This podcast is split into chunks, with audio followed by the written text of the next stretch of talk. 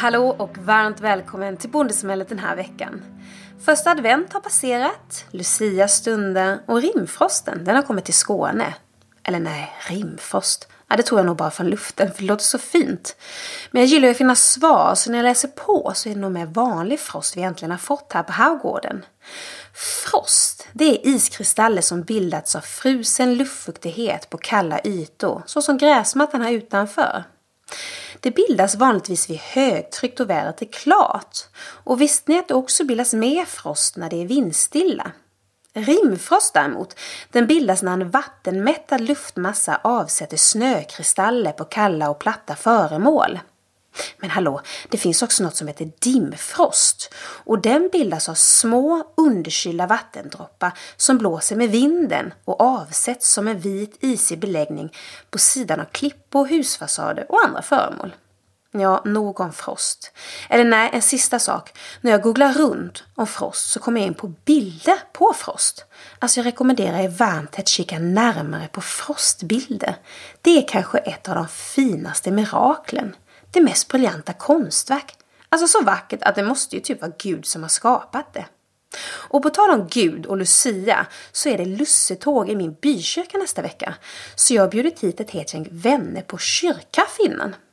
Alltså jag älskar kafferep. Det där repet med sju sorters kakor. Men just kyrkkaffe har jag aldrig bjudit på. Tips om du bor på landet är att haffa tag i en pensionär. De har oftast god koll på vad som sker i både kyrkan och bygden och jag har fått obeskrivet många tips av min nyfunna vän Anita, en av pensionärerna i min bostkurs. Nej, nu ska jag presentera dagens ämne. Vi ska tala om uppfödning av kaniner. Och då menar jag inte husdjurskaniner, utan kanin för kött vi kan äta. Inte nog med att köttproduktion idag är ett känsligt ämne som berör många på olika vis, så är kanske just produktion av kaninkött ännu mer berörande. För att många har kanin som ett keldjur i hemmet. På något vis så är jag otroligt glad att vi människor reflekterar över köttproduktionen eftersom den har med levande individer att göra. Svaret till varför många hellre äter nöt och gris framför kanin och liksom rättfärdiga det mer måste man kunna finna i mathistorien och i kulturen, tänker jag. Jag hoppas en dag intervjua en expert på matens historia för att finna fler svar omkring vad vi äter. Idag har i varje fall kaninkött blivit mer populärt. Det saluförs som ett klimatsmart kött. Klimatet och djuruppfödning är ett komplext ämne och man talar ju ofta om så kallade livscykelanalyser på djuret. Vissa forskare arbetar med sådana här på heltid medan andra menar på att de är svåra att utarbeta och att de inte säger hela sanningen. Man kikar ju ofta på food in, food out, alltså hur mycket foder man stoppar in för varje kilo kött man får ut. När det gäller kaniner så är det just fodret som till störst del bidrar till klimatpåverkan. Och den näst största faktorn är transport av foder till gården och transport av kaniner till slakteri. Och detta leder mig in till dagens gäst. Vi ska höra Carolina från Bjäre kanin berätta om hur hon föder upp kaniner. Och det visar sig att hon har tänkt igenom sin verksamhet. Den minimerar klimatavtrycket på flera vis och den är optimerad och effektiviserad på sätt som gör den finansiellt hållbar, vilket gör den extra intressant. Men samtidigt går Carolina inte på kompromiss på djuret. Karolina verkar på en gård som heter Pojmark. Hennes svärfar heter Per-Olof Johansson och därav namnet Poj. Karolina verkar på gården med sin man, sina barn och sin svärfamilj. Vi spelar in mitt i kaninstallet. Karolina visar mig runt faciliteterna och jag slås av lugnet och tystnaden här. Kaninerna ser otroligt välmående ut. Det är ljus, det är högt i tak, det är stora burar. Ja, jag uppfattar det som mycket större än många husdjurskaniner. Jag får en känsla av att Carolina är en bra uppfödare som har omsorg med i varje steg. Caroline har bakat, inte sju sorters kakor, men nästintill. När jag slår mig ner på en höbal i denna fina miljö och mitt bland djuren så tar jag en tugga av min kärleksmums. Och så börjar samtalet. Jag ger er här Carolina från Bjäre kanin. Du lyssnar på Bondesamhället, jag heter Lena Haugård. Carolina, varmt välkommen till podden den här veckan. Tack så mycket. Vi sitter ju i kanske en av de mest eh, spännande miljöerna jag har spelat in podden i, mitt inne där du producerar kaniner. Mm. Säger man rätt när man säger, säger man uppföda kaniner, producera kaniner? Vad använder man för eh, benämning på detta? Jag säger nog att jag eh, producerar kaninkött. Men jag föder ju upp köttkaniner. Hur länge... För på något sätt så är ju kaninköttet fortfarande inte så stort i Sverige. Det är inte så många som, som ser det kanske som det naturliga alternativet. När kom du till att eh, förstå att det är det här jag ska göra? Det här är spännande. Det var för eh, ett och ett halvt år sedan så hittade jag det i en Facebookgrupp och tyckte det var jätteintressant. Och så kontaktade jag uppfödare och gick på ett studiebesök och sen, eh, sen flyttade jag in fem kaniner för ett och ett halvt år sedan och nu är de ju lite fler. Ja, nu ser de ju jättemånga ut. Hur många kaniner har vi här i stallet idag? Här är 23 avelsdjur och eh, vad kan det vara? En 70, 80 slaktdjur kanske. Ja, för du skiljer ju då på, nu går vi direkt in på kärnan här, Mm. men du skiljer ju på avelsdjuret och köttdjuret. Vad, hur, för, för den som lyssnar, hur, hur, hur, hur ligger det till? Avelsdjuret är det djuret som producerar slaktdjuren, alltså då mamman som får ungarna som sen blir till kött. Om man då tänker, om man skulle vilja följa kaninen genom sitt, sin levnad, eller vad man skulle kunna säga. Om du då har produktionsdjuret, hur länge kan den producera på topp, eller vad man då avser att det är?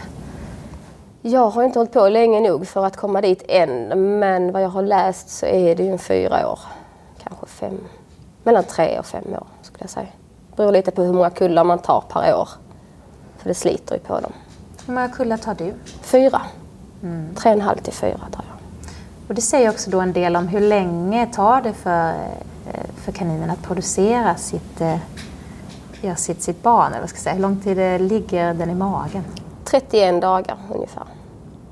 Alltså det, Det går snabbt, fyra veckor. Det går verkligen snabbt. Men om man tänker från steget innan där, eh, produktionskaninen, den, eh, hur inseminerar man den? Eller hur? Där är ingen eh, insemination, det är naturlig parning med hane. Så du släpper in en Jag släpper in honan till hanen några dagar efter avvänjning. Så sköter han jobbet. När du säger avvänjning. vad, för den som inte är så van, vad, vad, är det? Det är när man tar ifrån ungarna från eh, honan. Och skulle du vilja berätta liksom hur en cykel för kaniner Mm. ser ut? Eh, honan paras då med hanen och sen går hon direkt i 31 dagar. Och, sen, eh, och då bygger hon ett bo under tiden och fyller det med eh, hår från eh, magen som hon sliter av och stoppar i boet liksom. Och sen eh, ungarna föds, kan det ta? Det tar bara en timme kanske som mest. Det går väldigt snabbt och sen eh, stänger hon till boet igen. Fyller igen med halm och hår. Och, och sen som sagt så går hon in och diar en gång om dagen. Då di. Och där eh, inne stannar de ungefär en, två, tre veckor. Sen börjar de komma ut ur boet. Och så stannar de hos mamman tills de är åtta veckor gamla. Och därefter så eh, tar man dem ifrån honan och sätter med jämngamla kaniner i ett eget hägn. Där de då går till de är 16 veckor ungefär. Och samtidigt så paras ju honan om ungefär 3 till 5 dagar efter att ungarna har flyttat. Så när du slaktar första kullen, då har honan eh, redan ungar som är mellan nyfödda och två veckor gamla. Just det. Så egentligen är inte livet på den här kaninen är inte jättelångt egentligen ju. Nej. Nej. Men vi sa det innan, för vi gick och tittade här eh, på burarna och på några av de här honorna. Och då var det en liten unge som tittade ut. Men du menar på att det är ganska ovanligt, alltså de socialiserar inte jättemycket med sin kull när den har kommit ut? Nej, hon eh, ger dem då di en gång om dagen. Och sen eh, är hon inte där inne mycket mer. Så ligger de och kurar ensamma. Ja.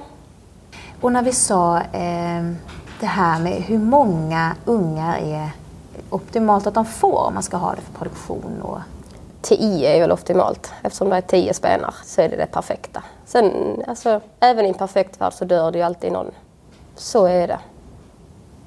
Ja, för du nämnde till och med att, att honan faktiskt att, att, att det finns till och med en del små kaninungar som följer med honan ut av en anledning. Och så kan det Ja, om de hänger tag i spenen så kan de följa med ut och hon tar inte in dem igen. Så då, då får de ligga där. Och så kan de i princip frysa ihjäl om du inte skulle vara här och kanske lyfta in dem bland de andra igen. Ja, tyvärr. Och det är så här, skulle man kunna tänka sig att det är faktiskt så här det går till också ute i naturen eller?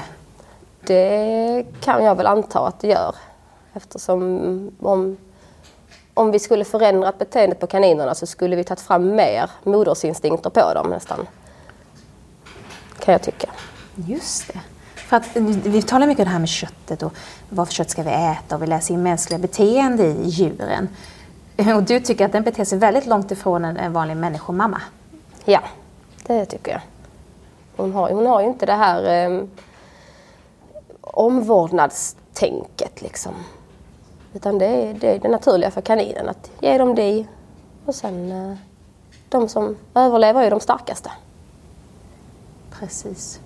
Men kan det vara faktiskt att man får tio barn och optimalt så överlever i de flesta fall alla eller har man alltid något som kanske inte överlever? Eh, och jag har oftast en eller två som inte överlever. Och det kan ju vara olika anledningar. Alltså både genetiska anledningar eller så är det att den inte har fått tillräckligt mycket di eller så ibland bara försvinner den unge. Jag vet inte varför så det. Oh, wow. För det här med dit, alltså du, vad ska jag säga, när de kommer ut, du gör ingenting för att gå in och mecka med den setupen där, bot, du stöd, diar inte, säger man så? Stödmatar. Stödmatar, det gör du inte? Nej, det gör jag inte. Utan det går sin naturliga väg alltså? Klarar hon inte då tio ungar eller åtta eller så, då, då ska hon ju inte vara i produktion.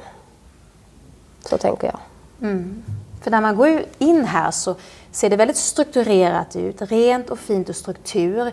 Men jag tänker omedelbart att de har det bra mycket större och finare och bättre tänker jag än en hushållnings... En, vad ska man säga? Husdjurskanin. Husdjurskanin där hemma. Men ja, så man får en väldigt god känsla här liksom att de har det bra mm. på något vis. Vad skönt. Ja. Ändå så tänker man ju det naturliga beteendet hos en kanin. Vad är det naturliga beteendet för en kanin? Vad behöver den för att må bra?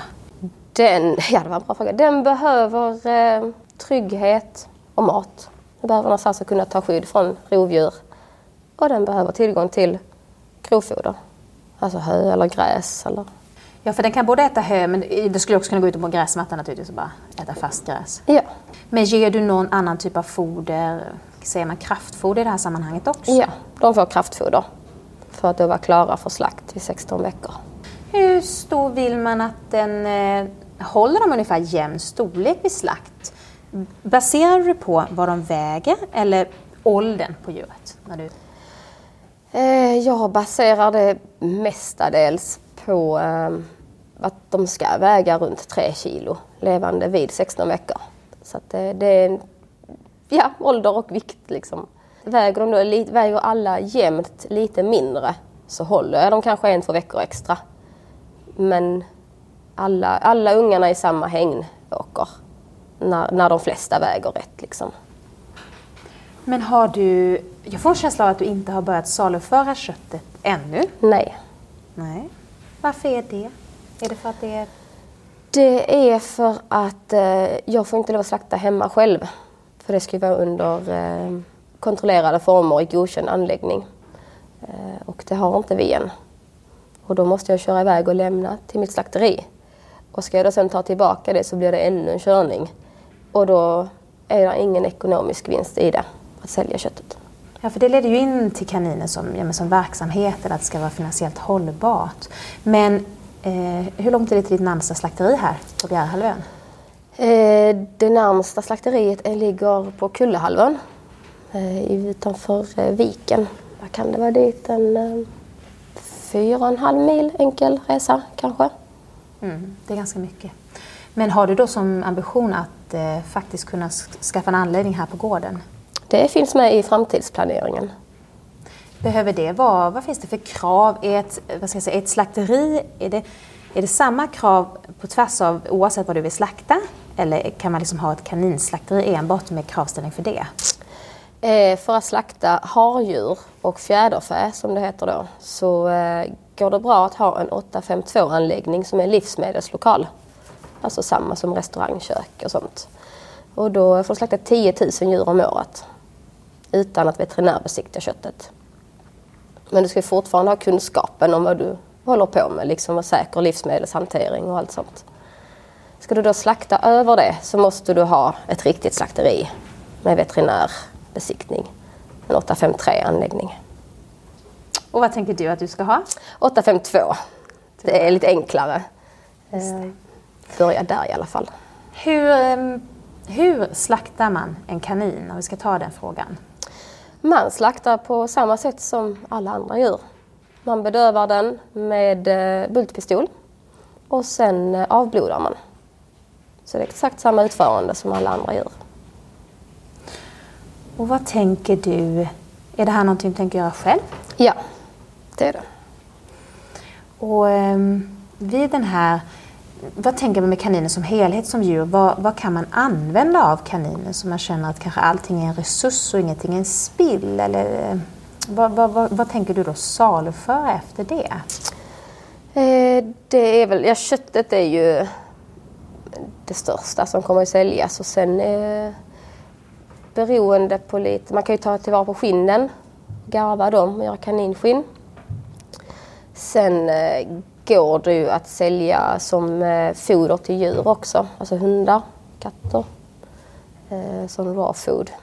Eh, man kan torka, torka öronen, men då kräver det ju tillstånd. Då måste du ha 853-anläggning, alltså ett riktigt slakteri för att få Oj. sälja för att få sälja eh, som hundmat.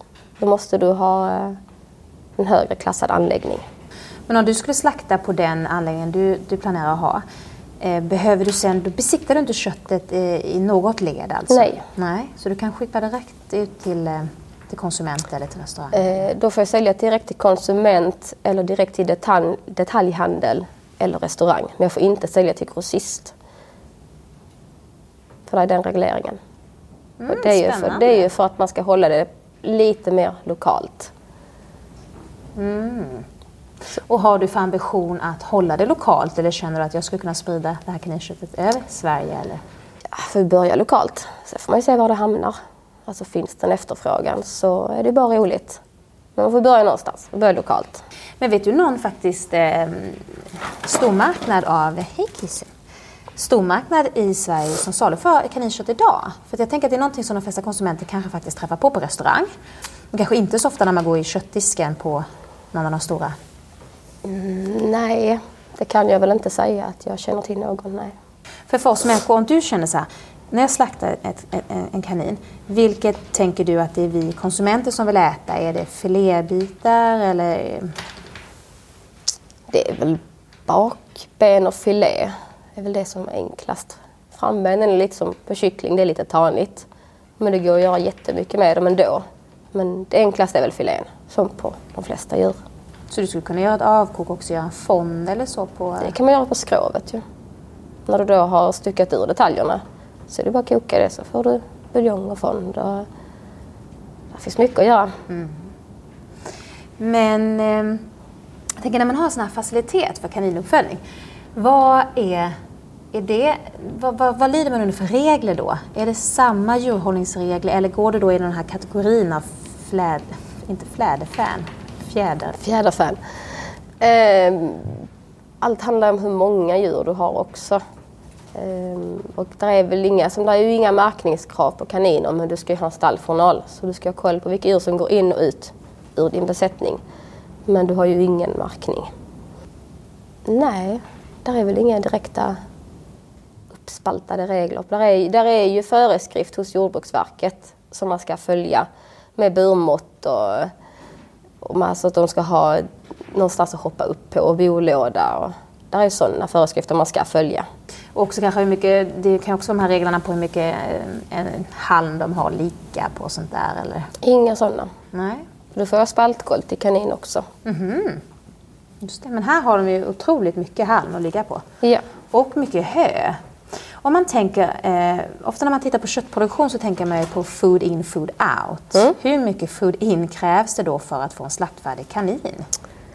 Eh, andra fråga. Vad jag har sett så, eh, och själv räknat lite på så är det väl cirka 2,1, 2,2 kanske in till 2,5 så får du ett kilo kött.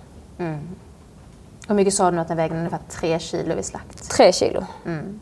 Levande vikt. Så blir det 1,7 slaktat ungefär. Ja, just det. Mm. Inälvorna på kaninen, mm. är det någonting man äter? Är det gott? Jag har aldrig provat. Jag är inte så mycket för inälvsmat. Um, men eh, jag ska fråga jag vidare. Jag brukar ge det till hunden. Det är säkert, nu är det ja. säkert folk som uh, vrider sig där ute. Men jag ger det till hunden när jag hemslaktar för husbehov. Då får hunden det. Mm. Hur mycket kanin äter ni hemma på gården? Faktiskt inte jättemycket. Um, ja, där är ju sån efterfrågan på kaniner så jag kan sälja allt. Så att, uh, inte jättemycket faktiskt. Någon gång i månaden. Men du menar på att det är, för det finns ju, det finns ju en branschorganisation för kaninuppfödare i Sverige väl? Mm. Är det det som heter? Sveriges kaninproducenter. Mm. Mm. Har du någon kunskap om hur många producenter det finns i Sverige då? Eh, jag tror vi ligger runt, eh, det, ligger, det pendlar lite till och från, men eh, runt 100 ligger det. Och den som är störst, vet du vem som är störst i Sverige på produktionen? Oh, eh, nu vet jag inte om jag säger fel, men jag tror att det är Malin Sundmark på eh, Lisasgården. Tror jag.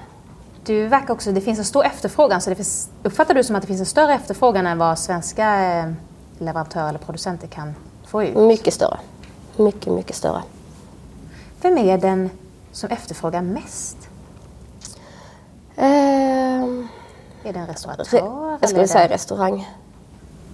Inte så mycket grossistledet än? Eller? Jag vet inte. Nej. Det vet jag inte eftersom jag inte har någon alls försäljningskontakt eller så där. Nej. När tänker du att du har för ambition att börja sälja i dina egna led eller mer? Ambitionen är ju nästa år. Det är målet. Sen, eh, vi arbetar för det i alla fall, så får man se om det blir så. För vad är, vad ska jag säga, liksom anledningen varför du valde just detta? För jag tänker att man kan göra så mycket saker på en gård och ni har ju, er, er verksamhet står ju på många ben. Varför blev det just kanin och vad är det, är det du tycker är roligt? Eh, det blev kanin för att eh, det är ett enkelt djur mm. när man är själv. Eh, vi hade får innan, men de rymde.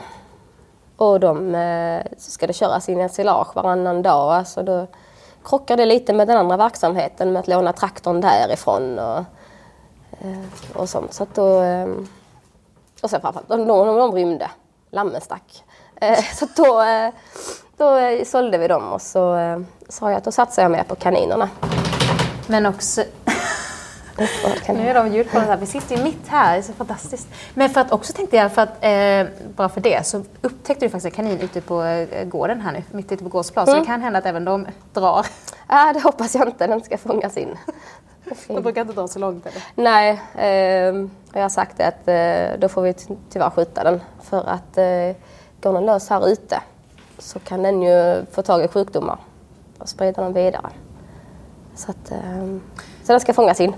Just det, för när jag kom in här idag så är det ju ändå renlighetsregler. Man ska ha påskydd på fötter och sådär. Det är liksom som en produktionsanläggning, man ska se det som det. Ja.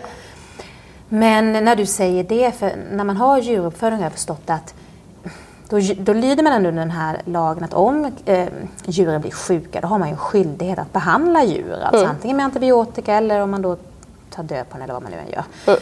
Men hur säkrar du, har du varit med om att det funnits sjukdom än så länge i din anläggning? Nej, inte än i alla fall. Det vågar jag inte säga. Peppa peppa ta Ja, det är det. Men eh, inget, eh, alltså då, det har varit någon som har skadat sig och då får man ta bort det. Men ingen smittsam sjukdom.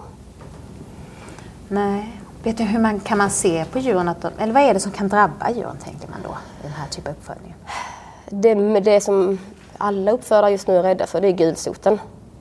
För den, eh, den är lite lurig som så sätt att den visar inga symptom och sen bara dör de som flugor flugor ja. Mm. Mm.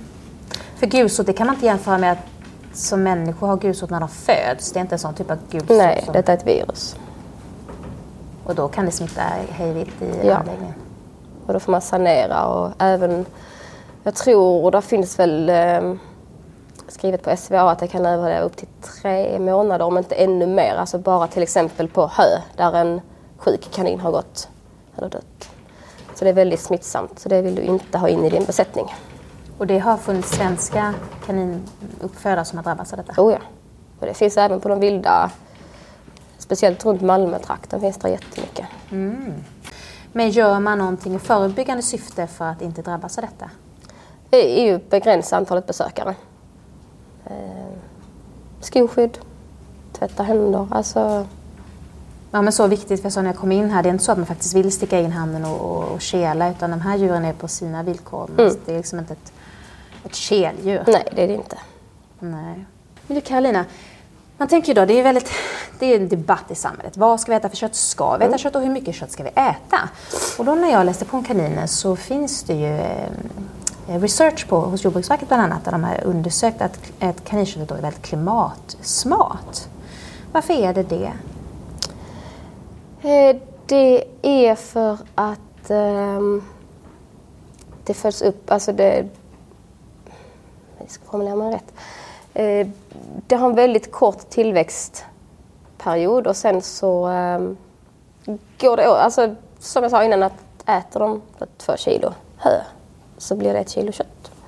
Alltså att det, det, det har en väldigt liten klimatpåverkan genom det. Sen måste man inte ge kraftfoder om man inte vill. Men då tar det lite längre tid i uppfödningen. Men då blir det ju ännu mer klimatsmart. Det har du rätt i, för det säger de ju oftast att, att betesdjur, alltså de som äter gräs, det, om konsumenten skulle få välja ska man då kanske föredra att äta det faktiskt. För det är ju de djuren som kan äta en, en gröda som vi människor inte kan mm. äta och så förvandlar de det till ett protein som vi kan äta.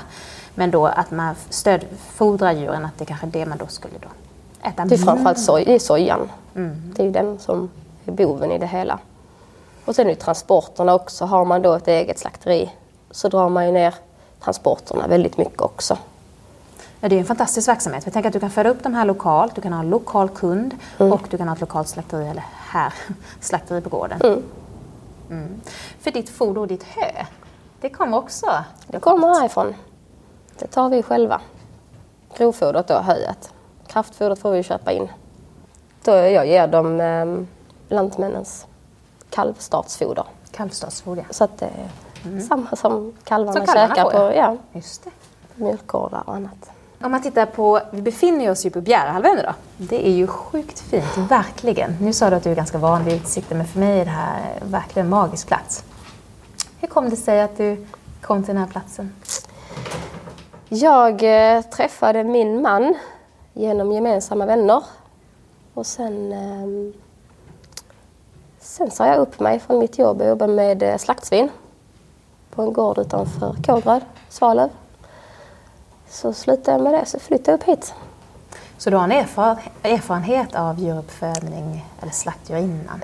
Jag läste djurvård eh, på gymnasiet och sen efter det har jag läst eh, på yrkeshögskola, lantbruk. Och sen, sen vill jag jobba med djur.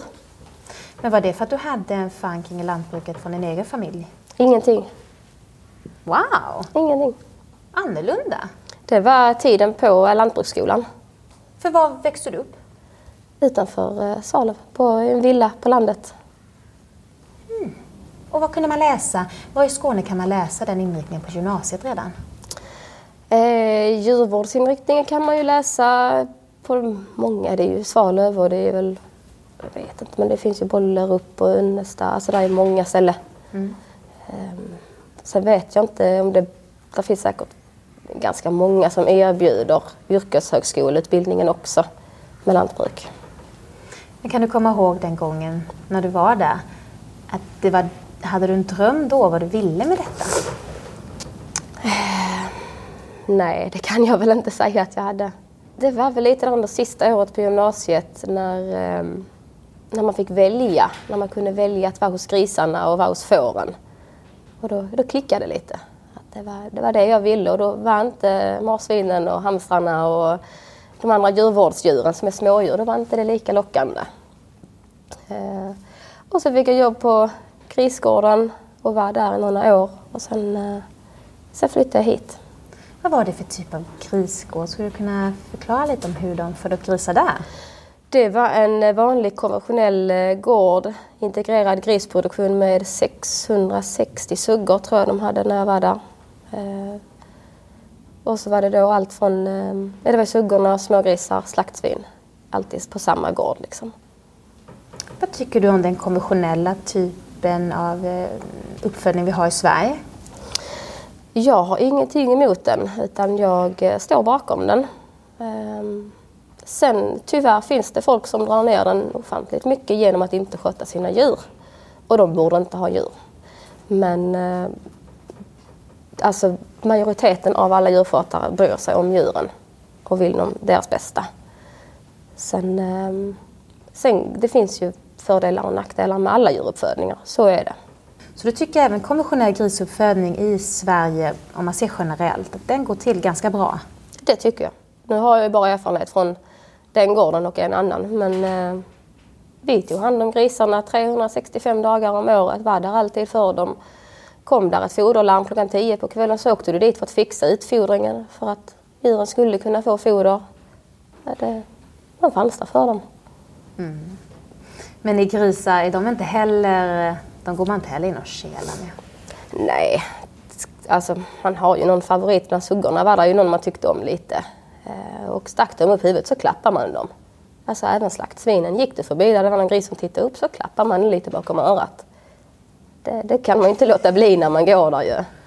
Nej, för här tänker jag om du skulle gå runt här, kan man liksom låta bli de här små underbart söta, sockersöta är de verkligen de här ungarna? Kan du låta bli det eller? Både ja och nej. Jag öppnar, jag öppnar inte bara för att klappa dem, men när jag sätter in kraftfoder till dem och sånt. Kommer de fram då så kan man ju klappa dem lite. Men då är det ju en liten klapp liksom och sen, sen stänger man igen. För det är ju inga gosedjur. Men eh, nej, det är ju verkligen inte det. Men jag tittar här runt om där vi sitter. Vi sitter på några höbalar här. Det ser verkligen så här idylliskt ut. Eh, Karolina, jag tar en bett av min... Jag, du har typ bjudit en massa kaka här. Mm. Jag tar ett bett av min kärleksmums. Men om man tittar på den här burarna de har här så har de otroligt mycket tillgång till mat. Mm. Eh, den behållaren här framför, hur snabbt tömmer de den? För den är ju sådär 60-70 cm lång och 25 cm bred kanske? Det var ganska exakt på måtten faktiskt, mm. på centimetern. Ehm, det, vad tar det? En och en halv, två, två dagar kanske tar det. Men den fylls ju på hela tiden, varje dag, så där, där ska alltid vara hö i. Och det är just för att de aldrig får vara utan hö. Nej, varför är det? Då, eh, då blir de, eh, de blir dåliga. Alltså, deras magsmältning är lite som, eh, vad ska man säga? Den, den får inte stanna liksom för då stannar mage, tarmrörelserna av i magen.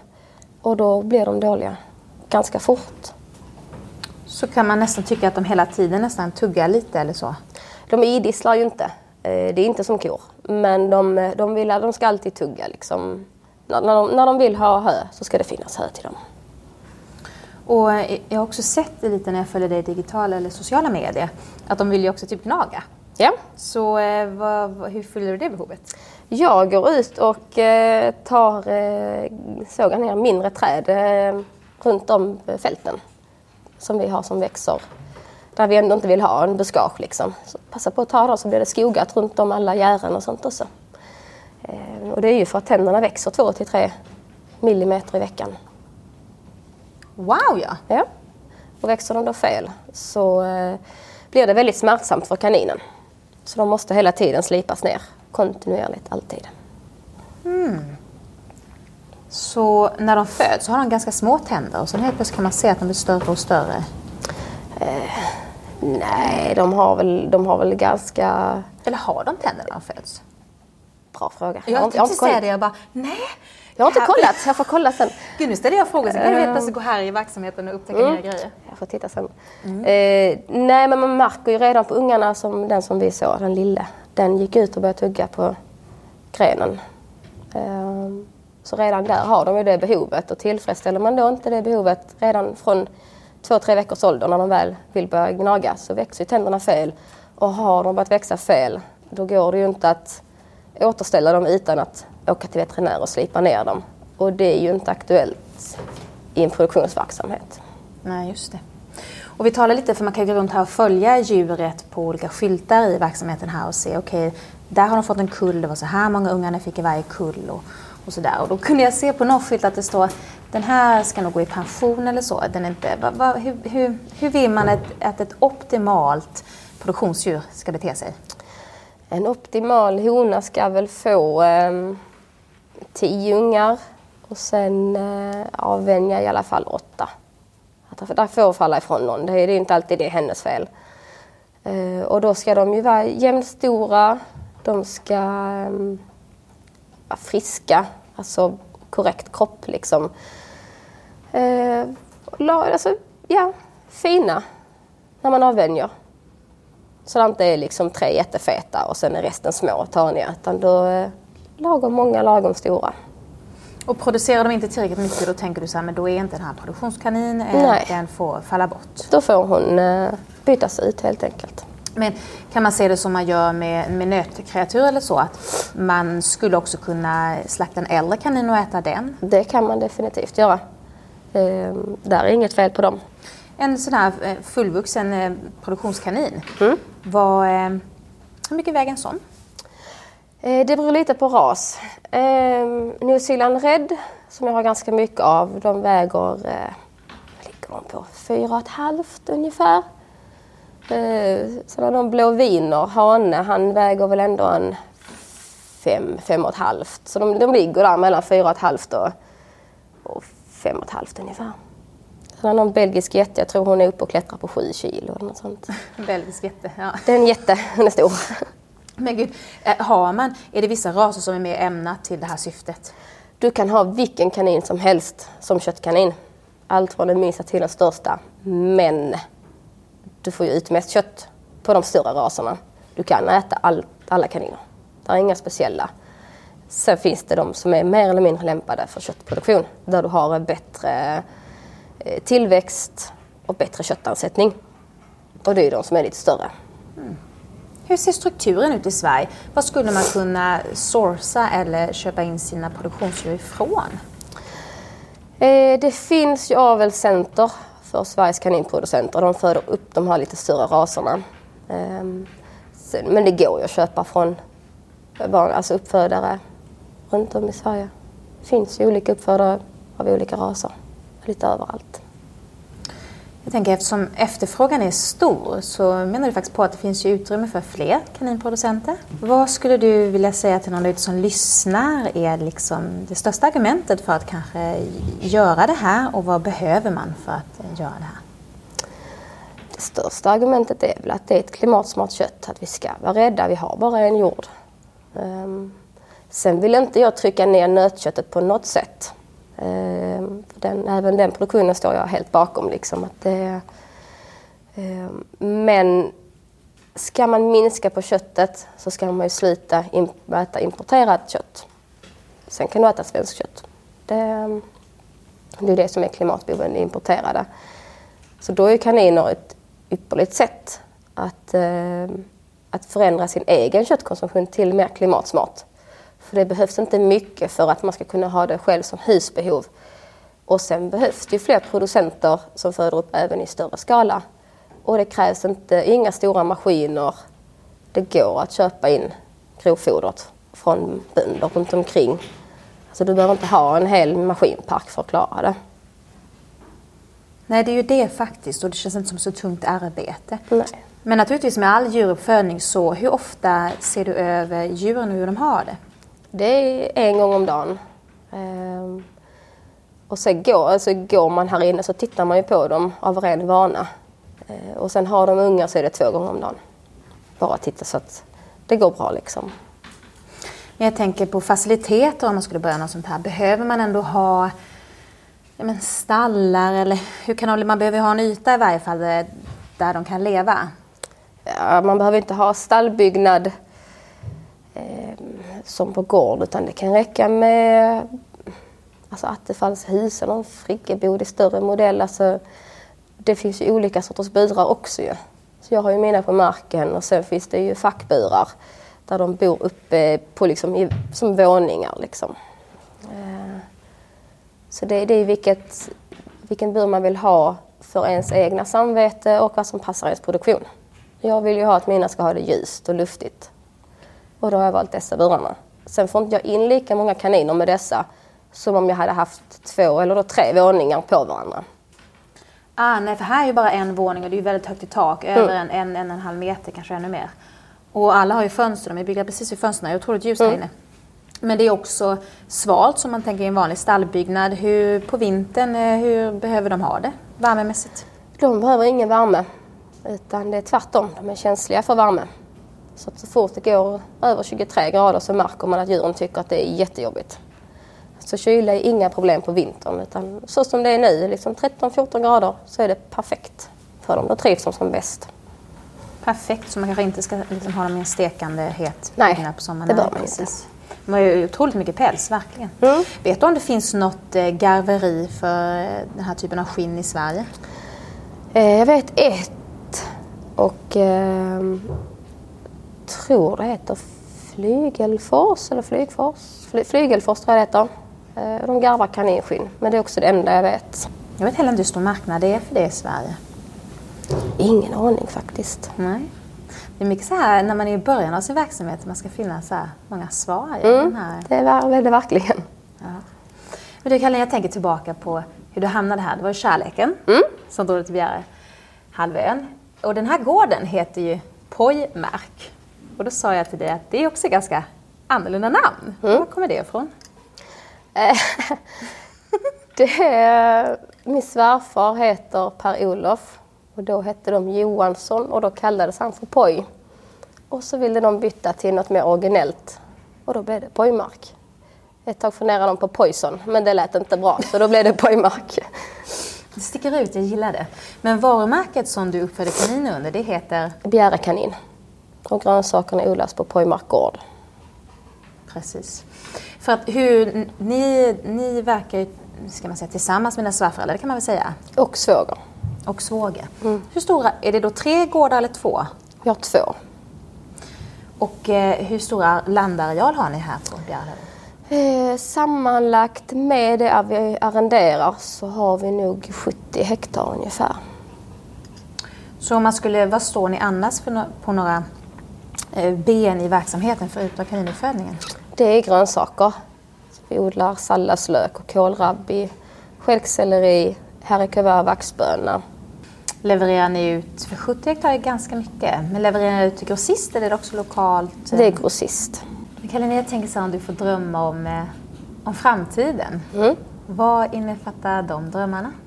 De innefattar ju ett eget slakteri eh, och att eh, dubbla antalet avelsdjur för att, öka, för att mö- möta efterfrågan.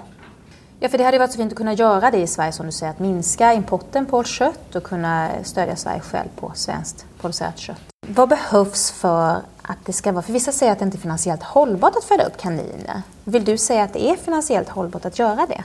Det är finansiellt hållbart. Ehm, Man måste effektivisera och sen eh, är det ju alltid enklare om man har ett eget slakteri. För då tar du bort ett mellanled. Så är det med det mesta. Verkligen. Men hur skulle du säga att du har effektiviserat ditt eget stall här?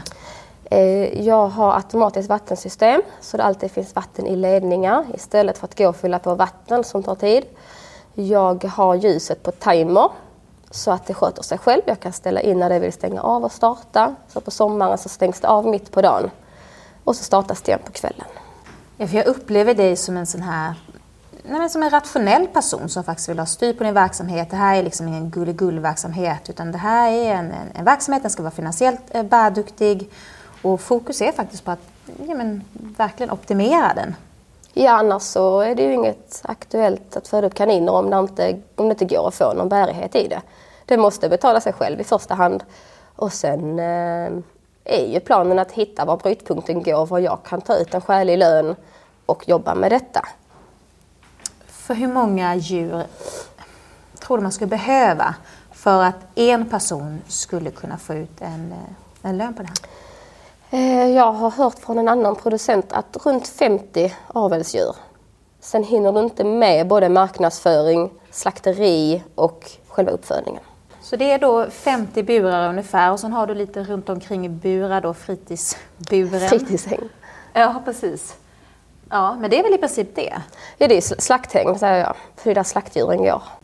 Men djuren är, de är ju inne och hoppar runt och de har gott om plats att göra det på. Men det är inte så att du släpper inte ut dem till att skutta iväg någon annanstans här inne i stallet eller så? Nej, det gör jag inte. De bor i sina burar och det, det, de, det är deras säkerhet. Men känner du, är du mycket involverad för att du sa så här, det här är faktiskt min del, min man vill inte känna till sig som att han, det här är min del av verksamheten. Involverar du också mycket av den andra verksamheten här på, på MR-gård? Eh, jag jobbar ju, det är där jag jobbar eh, den mesta av tiden. Eh, och sen kaninerna är ju under uppbyggnad. Mm. Så det, det ligger ju i framtiden att gå över och jobba 80% här och så hjälpa till med grönsakerna vid högsäsong och sånt. På något sätt så låter det väl ändå ganska hyggligt och som du säger ganska enkelt för den som kanske vill sätta igång. Det här med att det inte krävs mycket maskiner. Det är inte jättestora djur att hantera som en ko eller alltså det här. Utan läser man på ordentligt så skulle faktiskt någon kunna lägga om till att göra det här. Tycker du det? Det tycker jag definitivt. Eh, man ska ju börja i liten skala prova så det är någonting man tycker om. Man ska inte köpa in 30-40 avelsdjur och köra på utan det bästa är att prova. Och tycker man så är det bara att öka. För de tar ju, man behöver inte ha ett helt, en hel, eh, ett helt kostall som man skulle börja med mjölkkor. Det är inte riktigt i den omfattningen. Utan det, det går ganska lätt att bygga. Man har burar hemma och de kan ju vara utomhus på vintern också. Om de bara står på en skyddad plats så det inte blåser på dem. Så kan man ha dem ute i uteburar. Och där är vissa som har det i hägn. Utehägn finns också. För att lite avsluta så tänkte vi också för att eh, nu när du har den här andelen kaniner du har, eller antal kaniner här, då tar du av en del kullar och gör till dina egna produktions... Alltså du slaktar inte allt utan tar du för att någon sen ska bli en produktionskanin? Ja. Eh, tar ju någon unge från den hona som är bäst. Hon som avvänjer finast ungar och har jättebra med di och brunstar bra och sånt. Så eh, tar man ut därifrån vid åtta veckor och sen så kollar man ju igen på den när den är 16 veckor och ska skickas till slakt. Är den fortfarande fin och har korrekt bett och fin kropp och sånt så behåller man henne. För när kan man få sin första kull? Hur gammal ska de vara då? Jag parar första gången vid sju månader. Okej. Och hur många hanar har du egentligen? Jag har eh, tre stycken i avel just nu. För det är lika viktigt som i all djuruppfödning. Man kan ju inte mm, låta dem gå på, alltså man måste följa någon typ, vad heter det liksom? Att man kan ju inte para den, man kan inte, ja, det ska inte vara i familj, vad säger man liksom? Inavel? Ja, men precis. Mm. Nej, måste man, man tänka mycket på det, man dokumenterar eh, sin... Det är ju upp till var och en som man vill, men inavel är ju aldrig rekommenderat. Enligt mig i alla fall. eh, men eh, man, jag har ju olika raser på mina hanar och det är för att få olika egenskaper. Ah. Så jag har ju en eh, New Zealand Red hane är ju för snabbväxande. Så han lägger jag ju på de honorna som är lite större storlek. Och sen har jag större hane och han lägger ju på de honorna som är mycket New Zealand Red. Som ska behöva växa fortare, ungarna. Eller bli större. Mm, smart. Mm. Och hur länge kan ett handjur är, är det som så här människor, att de är fertila mycket längre? Alltså de kan, länge kan man jag ha ett sånt? Ingen aning. Ingen aning faktiskt. Det verkar så många frågor här. Men eh, ja, fantastiskt. Jag sitter bara och tittar på alla de här djuren. Det är otroligt stillsamt, vilsamt, fint och verkligen en fin plats det här. Och djuren ser ut att ha det bra. Mm. Mm. Men du Karolina, stort tack för att du tog dig tid att vara med i Bondesamhället idag. Tack själv. Tack. Ska vi fika? Ja.